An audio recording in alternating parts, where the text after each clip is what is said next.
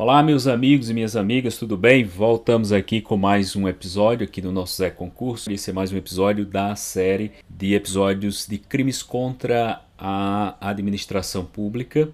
No último, a gente viu crimes ligados à ideia de corrupção, né, de, de, tirar vantagem patrimonial de alguma coisa. Então, essa ideia de corrupção.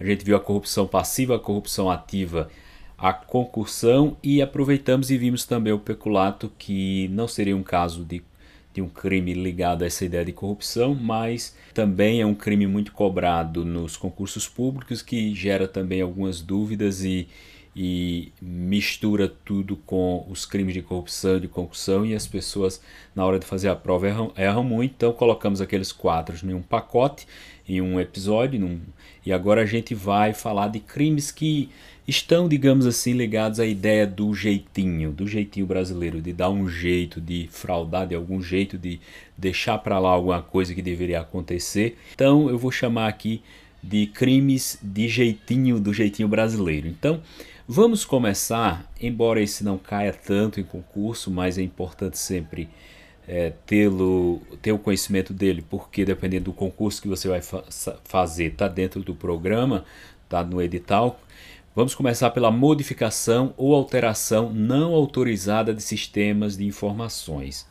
O artigo 313b diz que modificar ou alterar o funcionário público, sistema de informações ou programa de informática sem autorização ou solicitação da autoridade competente. Isso é o crime de modificação ou alteração não autorizada de sistema de informações. O próprio nome do crime ele já dá essa ideia, não tem muito que a gente falar mais sobre ele. É modificar ou alterar um sistema de, é, é, de informações, um programa de, de informática sem autorização é, da autoridade né, competente.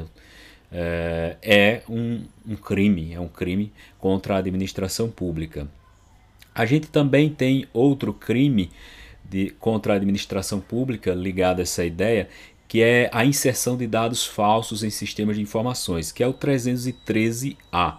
Inserir ou facilitar o funcionário autorizado, é um funcionário autorizado, a inserção de dados falsos, alterar ou excluir indevidamente dados corretos nos sistemas informatizados ou bancos de dados da administração pública, com o fim de obter vantagem devida para si ou para outrem ou para causar danos. Veja que esse, na inserção de dados falsos em sistemas há uma finalidade de se obter uma, uma vantagem indevida.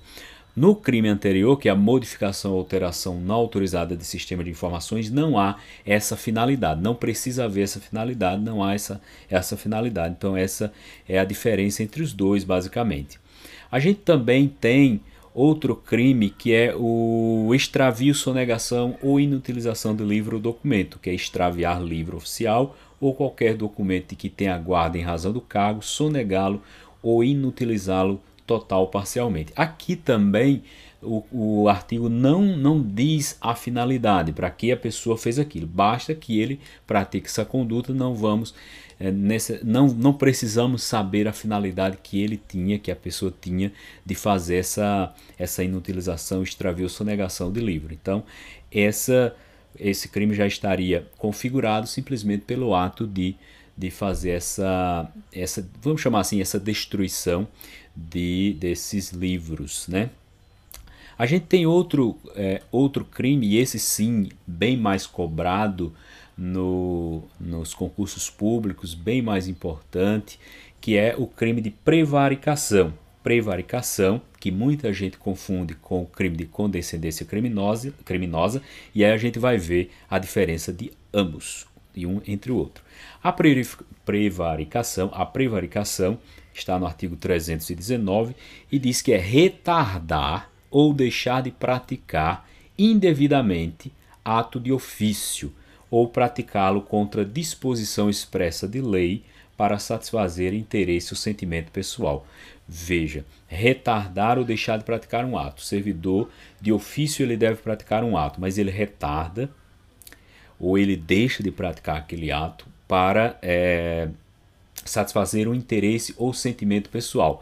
Vamos dar um exemplo hipotético para a gente ter uma ideia de como é isso. Vamos imaginar que você trabalha em uma vara na justiça, né, no poder judiciário, numa vara, e você por um motivo, um interesse pessoal, um sentimento pessoal, satisfazer um interesse ou um sentimento pessoal, você é, deixa de dar a movimentação em um processo. Então você você de ofício você deveria ter dado aquela movimentação naquele processo e você deixou de fazer. Ou você trabalha em uma repartição pública e você recebe um processo, por exemplo, de licença ambiental e você deixa de praticar esse esse, esse dar o andamento, né, praticar atos e dar o andamento nesse processo por um interesse pessoal, um sentimento pessoal.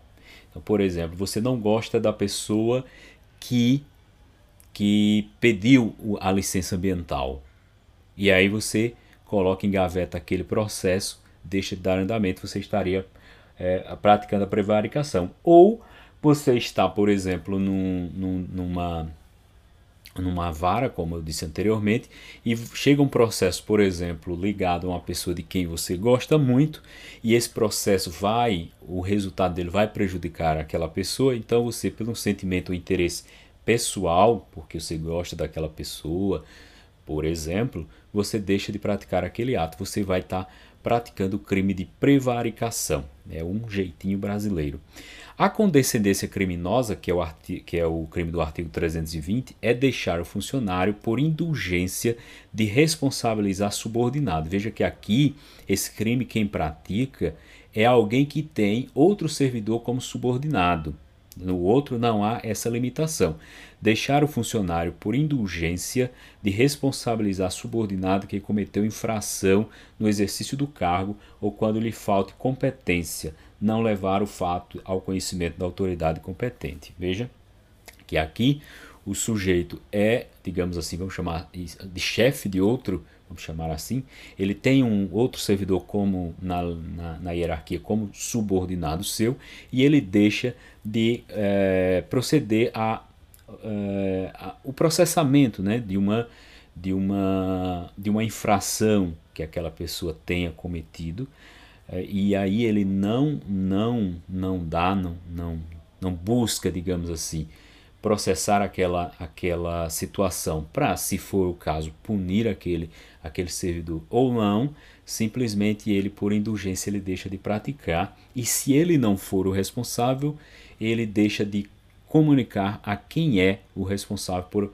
por fazer essa, esse processamento dessa situação de infração cometida pelo servidor. Outro que é muito comum, com certeza muito mais comum, é a advocacia administrativa. Isso não, nada tem a ver com o exercício de, de, da função de advogado. A advocacia administrativa é patrocinar, direto ou indiretamente, interesse privado perante a administração pública, valendo-se da qualidade de funcionário. Alguém que, sendo funcionário público, sendo servidor público, começa a praticar lá atos dentro da administração para ajudar que algum interesse de, de um particular atinja o seu, o seu objetivo. Ele ali ele age como, digamos assim, ajudando aquela pessoa. Eu trabalho em um local e aí chega um processo, por exemplo, de um amigo meu e eu tento fazer aquele processo andar em razão, vou conversando com outras pessoas ali e tentando colocar aquele processo para andar. Ou seja, eu estou patrocinando aquela causa, estou defendendo aquela causa particular ali em função do cargo que eu tenho isso também. Então, esses são os, os dois crimes também que, digamos assim, estão ligados a esse jeitinho, a dar um jeito para que alguém escape ou seja favorecido por uma ação, uma, uma, atitude sua como servidor público. Então encerramos mais esse episódio sobre crimes contra a administração.